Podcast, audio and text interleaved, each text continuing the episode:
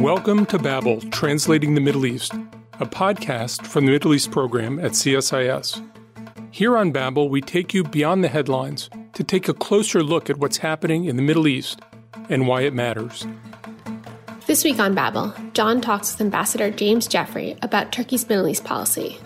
Then, John, Natasha, and I discuss what Turkey's presence looks like in the Middle East. To translate some of what's happening in the Middle East, this is Babel.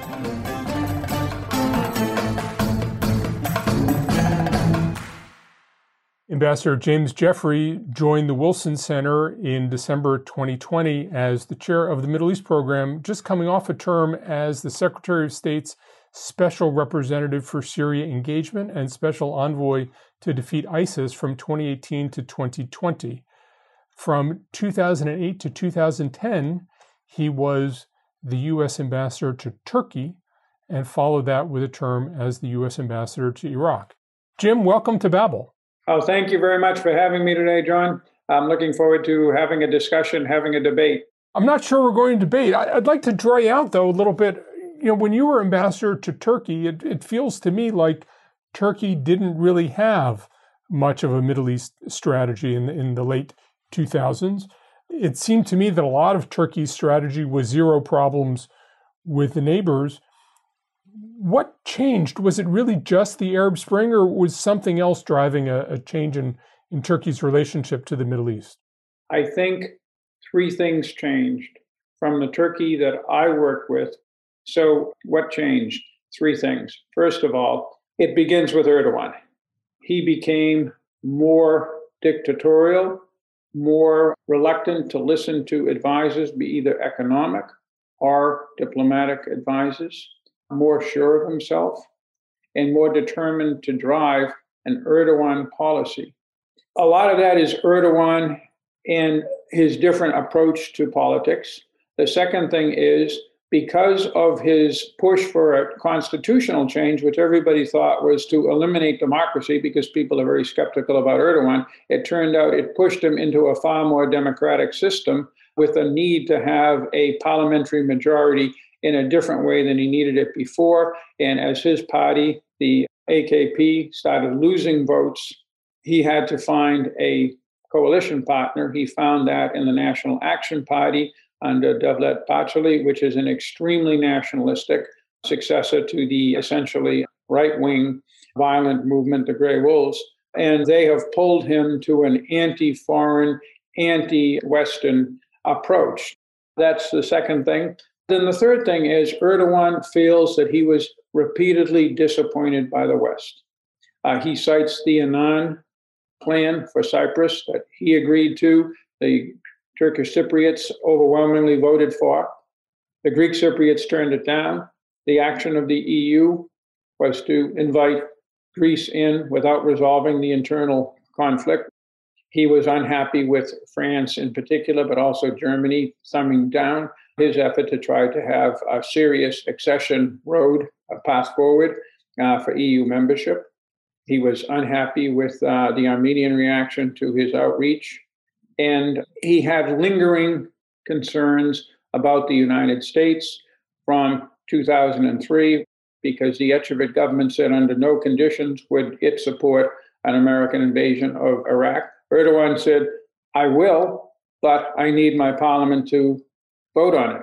The parliament did vote on it. They voted a majority for it.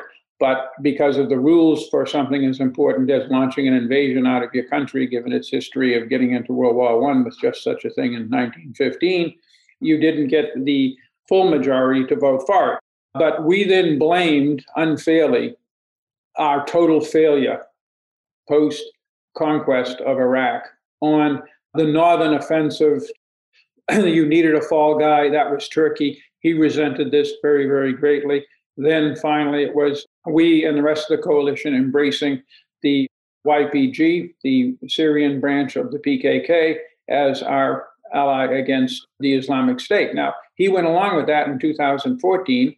Uh, what changed was, first of all, uh, he was forced into a coalition, or he had to go into a coalition with uh. Secondly, the ceasefire with the PKK broke down in 2015.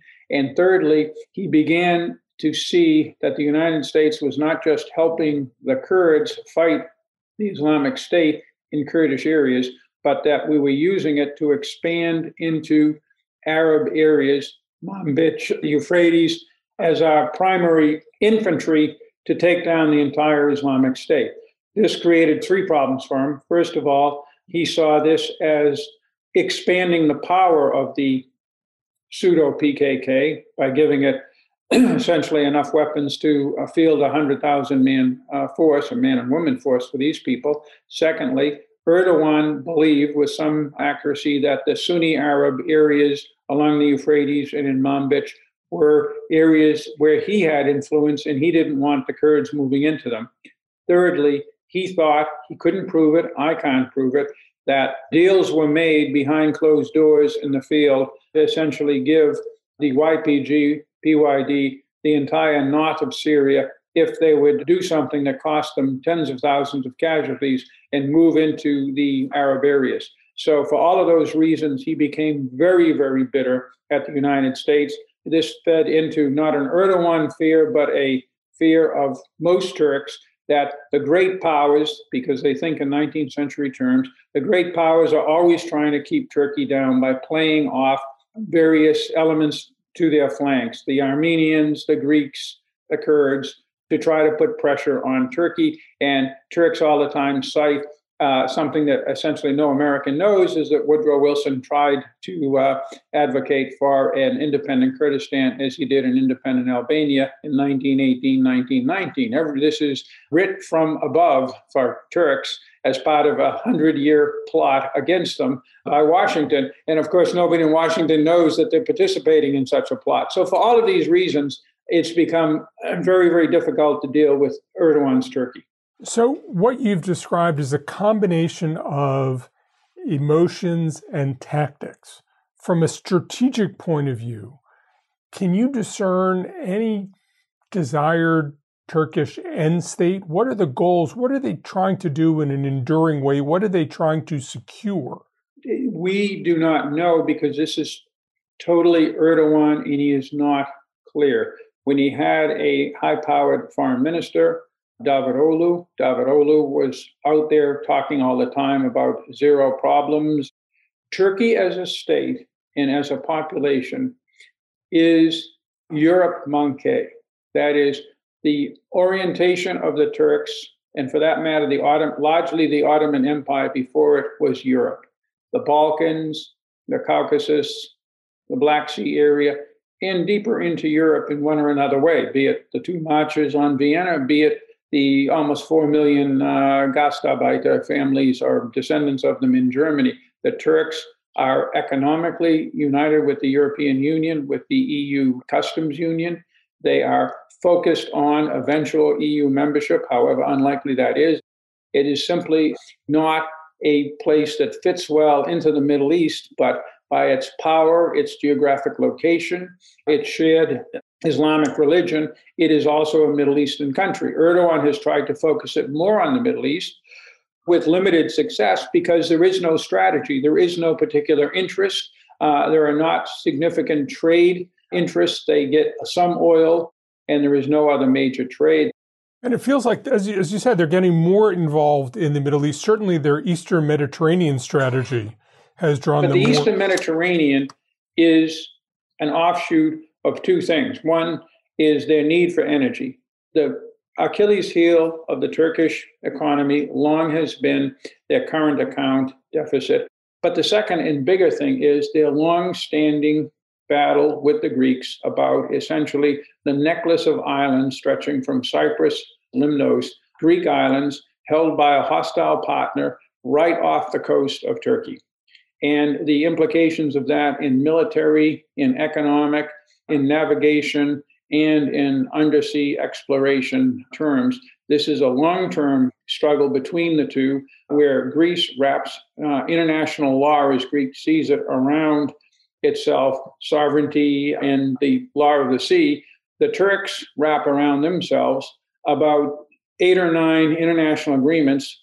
Erdogan moving this into the Eastern Mediterranean, again, first of all, that was not a move into the Middle East. It was a move against Cyprus and against Greece, as Turkey would see it in their long-standing struggle. And they did it in such a way that they got not only the European Union lined up against them, but also countries that had been working with Cyprus, that is, uh, Israel, Egypt, and even Lebanon. Although it, it extends even further, extends into Libya. Were you surprised that the Turks got involved in Libya? No, for two war? reasons.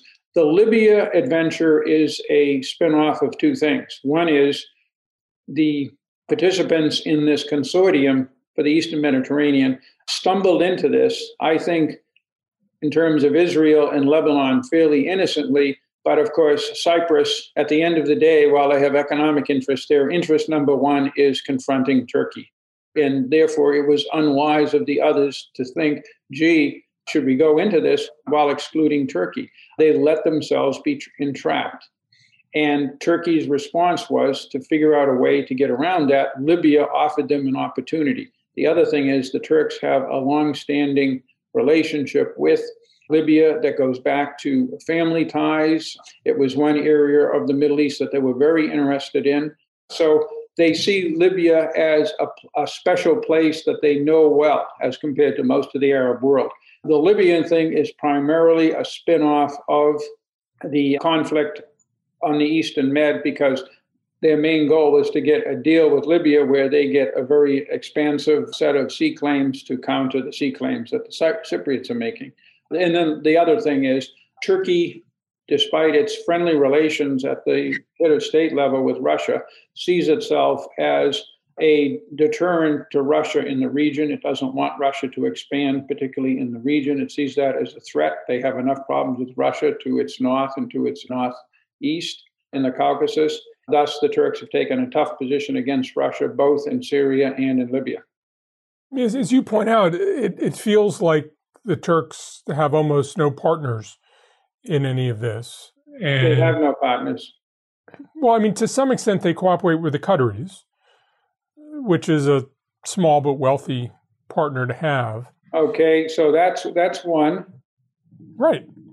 But do you think that's intentional? I mean, there are increasing tensions with the Saudis, as you've noted, over the Brotherhood. Certainly, the Emiratis are very concerned about Turkey's relationship to the Brotherhood. They have a worsening relationship with Israel. Their relationship with Iran has always been a little bit strained, as you've noted.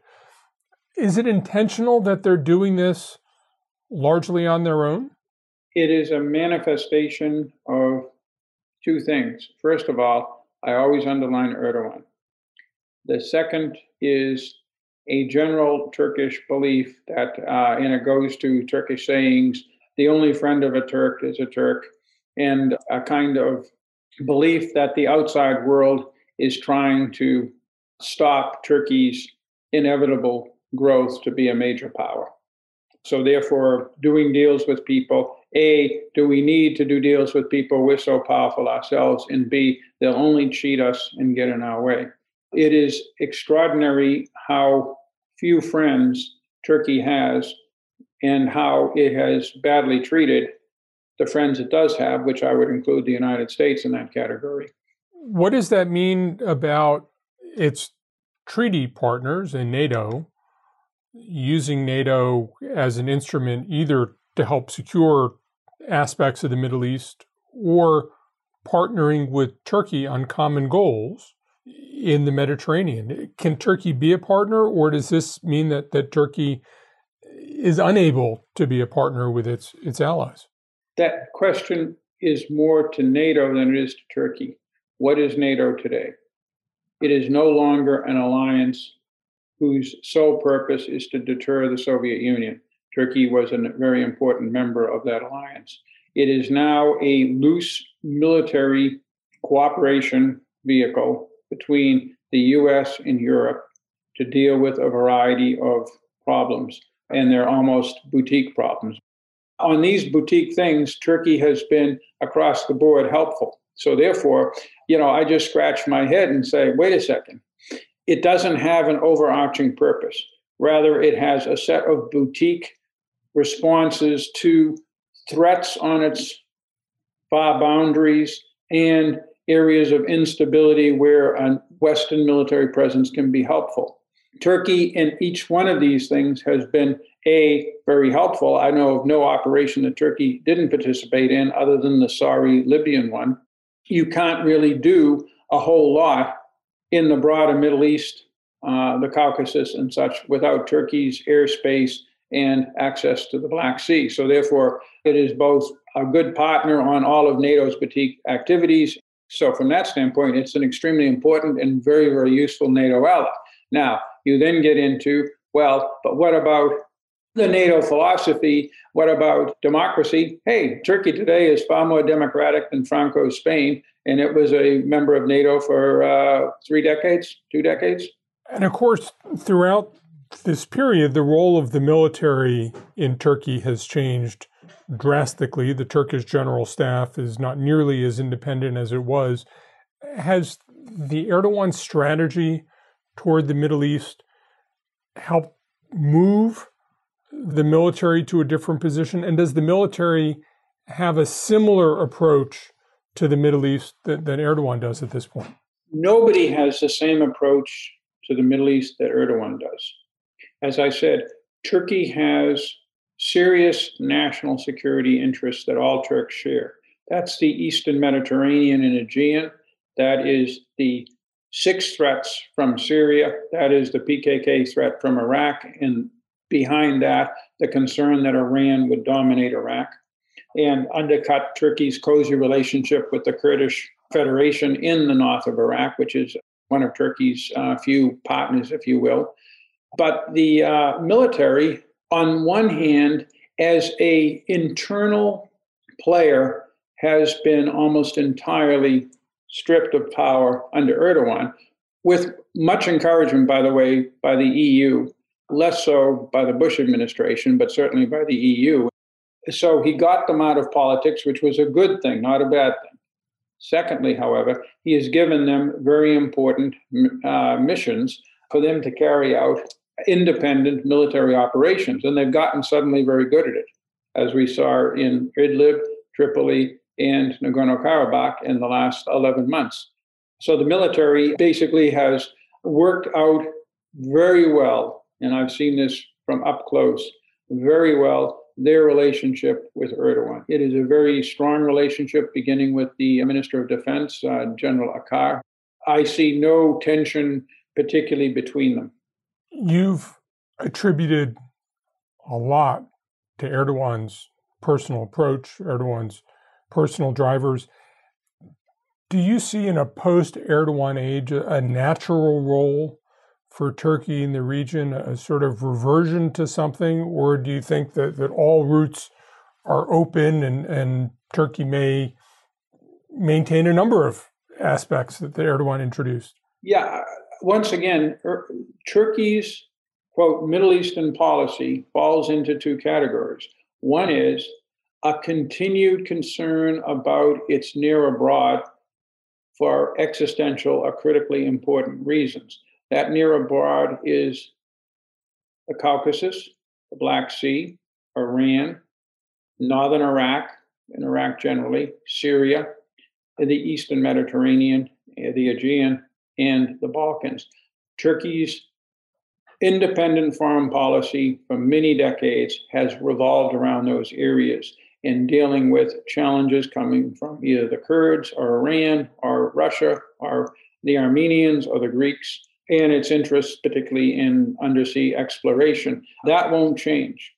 The broader Middle East policy is essentially Erdogan's fantasy baseball with this idea that he has that he is some kind of spiritual leader of the Muslim brothers and they are some kind of fifth column that can undermine Sunni Arab states. This is all hogwash.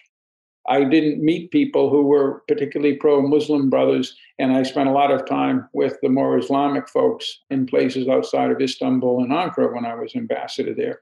Their orientation, in many of them were business uh, folks. That's uh, much of the core of Erdogan's support. These guys all want to export to America, to the Far East, and to Europe. They have little interest in the Middle East. They haven't traveled there. It's rare to find someone who speaks Arabic other than diplomats. And that's the Middle East policy that Erdogan has. Jim Jeffrey, thank you very much for joining us. All right. Take care, John. Thanks. Next up, John, Natasha, and I discuss what Turkey's presence looks like in the Middle East. So, to start us off, Ambassador Jeffrey talked a lot about Turkey's Middle East policy. And when you guys have been in the Middle East, how much did you hear about Turkey and what did you actually hear? When I started going to the Middle East, Turkey really didn't have a Middle East policy, as Ambassador Jeffrey suggested. It's, it's new, and, and the, there's a memory of the Ottoman period, which people in the Middle East weren't especially fond of for the most part. But there wasn't really a relevance for Turkey. They didn't know Turks. Turks don't speak Arabic. There aren't a lot of Arabs who speak Turkish. It felt very, very remote and historical, but historical not in a good way, historical in some ways in, in almost a bad way. Interestingly, though, I was in uh, I was in Syria around the time of the Gaza flotilla raid. So, if you remember this, this was in 2010. Turkish nationals were trying to deliver humanitarian aid to Gaza, and it was raided, and then several Turkish nationals were killed or arrested. And in Syria, this was a very big deal, as it was throughout the, the rest of the Arab world. And there was actually a huge banner thanking Turkey as well throughout the streets of, of Damascus at the time, too. So I think that even maybe 10 years ago, Erdogan was trying to make a name for himself within the Middle East. And what about more recently? More recently, that has, of course, changed. You see Turkish interventionism in, in Libya, in Syria, in Iraq to a certain degree, and in Nagorno Karabakh, a little bit further north. And you have a very pronounced Turkish presence in Syria, where you have almost 10,000 Turkish troops along the front lines and over 70 Turkish outposts as well. And I think when I first went to Turkey, in the 2000s, there was a strategy of zero problems with the neighbors. And Turkey's profound effort was how it could deal with these borders that, that seemed to have a lot of problems, but Turkey didn't have problems with these countries. And now what we've seen consistently is not only do there seem to be problems on almost all the borders, but it feels like Turkey is exacerbating the problems because Turkey feels insecure, because Turkey feels threatened, because Turkey feels a need to reach out.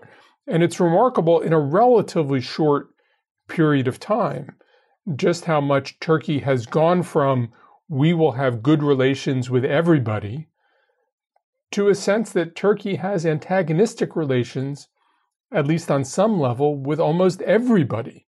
And, and that changed significantly with the Arab Spring, I should say. Erdogan and Assad went on a family holiday together prior to the Arab Spring. And now, obviously, those relations have soured significantly. And as John was mentioning, this perceived threat has really affected how Turkey operates in the region, not just with Syrians, but also with the PKK as well. There were negotiations with the PKK, which is recognized as a, as a terrorist group by both Turkey and the United States. But those negotiations fell apart when it became clear that there was going to be this Kurdish autonomous administration within the northeast of Syria. And so those perceived threat levels really elevated and I think very quickly changed how Turkey perceived the Middle East. And there's a way the Middle East, the way the Middle East perceived Turkey changed as well after the Arab Spring. There was a sense that Erdogan was intimately tied to Muslim Brotherhood movements to Muslim Brotherhood led governments, there still is a high degree of animus in Egypt toward Turkey. And there are a number of Egyptians, not all members of the Muslim Brotherhood, who have emigrated to Turkey in exile from Egypt because of a sense that if you had a, an Islamist orientation in Egypt, it's no longer safe. And, and the place where a number of people have gone is Turkey. Natasha, you've worked a lot on Syria in the past 10 years. Can you describe how you've directly seen a lot of these play, these situations play out? The first thing that transpired was essentially millions of Syrian refugees flowing across the border. And that was the immediate response that, that Turkey had to kind of manage. And that also sort of shifted its relationship with the with the European Union as well, because the European Union saw them as kind of the last stand for for refugees before that they they immigrated to Europe and they wanted to stem that flow. So Turkey became a very valued partner in that.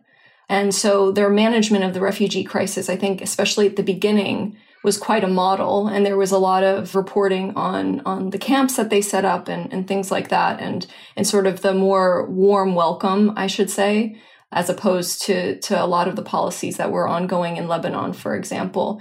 And I think that they built up a lot of support amongst the Syrian opposition, especially because of this. And then that's gradually developed over the course of the past 10 years pretty significantly in both the Northwest and in the Northeast, where Turkey has a, has a very heavy hand. And a lot of Syrians, their future is basically belonging to Turkey. Turkey has opened three universities in northern Syria. They've developed post offices. They have, as I mentioned, police cadres there. There's thousands of Turkish soldiers there as well. A lot of the educational curriculum is in Turkish and in Arabic. I, I think that they have developed a territory or a safe zone, as some people are calling it. And it's quite difficult to see how they're going to withdraw from that.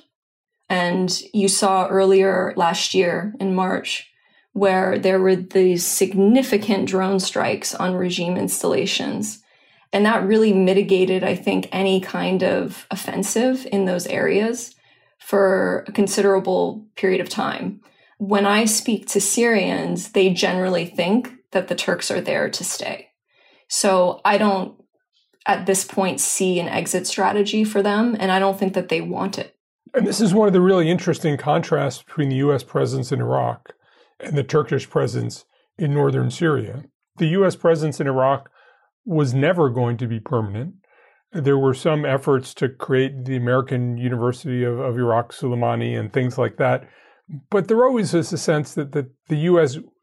would not have a deep, enduring presence. Turkey may have a very deep, enduring presence. That border may become a smudged border. And what that means for the future of Syria, what that means for people who live there, what it means for Turkey I think is much more unclear than we had anticipated. We're used to, to borders really mattering in the Middle East and being very bright.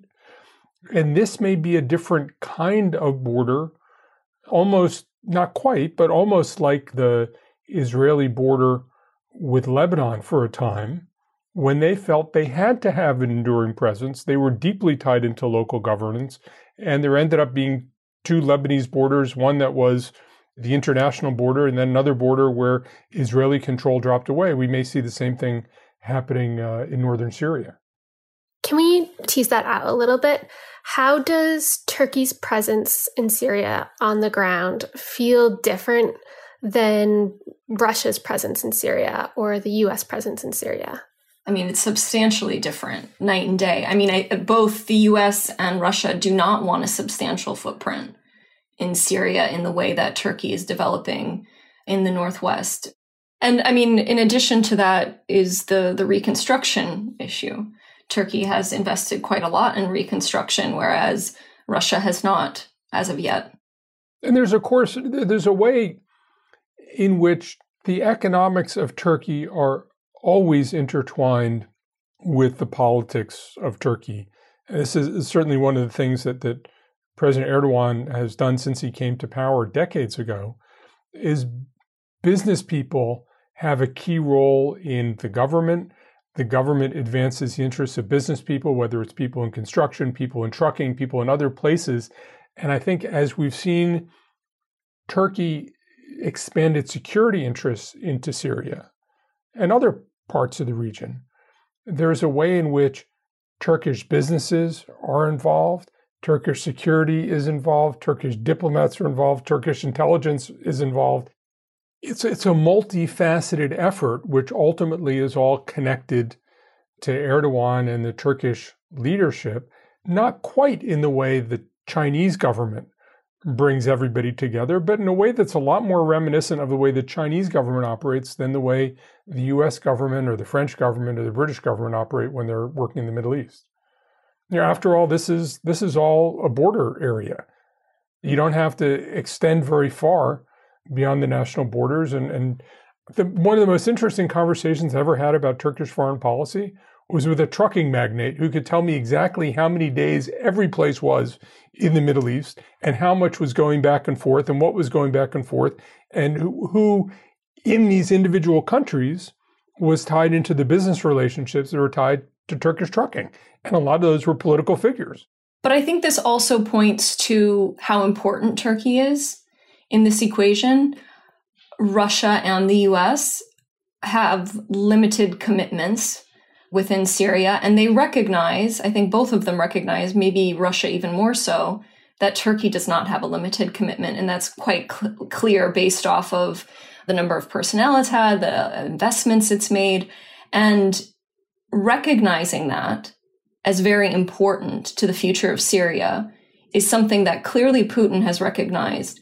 And I think the US is now struggling to kind of deal with that reality. And it'll be interesting to see how the Biden administration deals with that reality in the future. So, what does everything the two of you just described, all of those business ties, the construction of universities, what does all of that mean for the durability of Turkey's presence in the Middle East?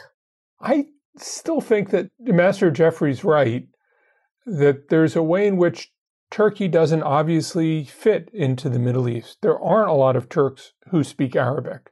Uh, Arabic and Turkish are really different languages. Turkey's a big country and a big economy in a way that, that makes other countries feel threatened. I think at core, people probably do think of Turkey as a European country, but Turkey's always going to have interests in the Middle East. And the question is if Turkey's not going to dominate the region, can it find a different model for engaging deeply? And I think Turkey's frankly still struggling for that. They overreached a little bit in the Arab Spring.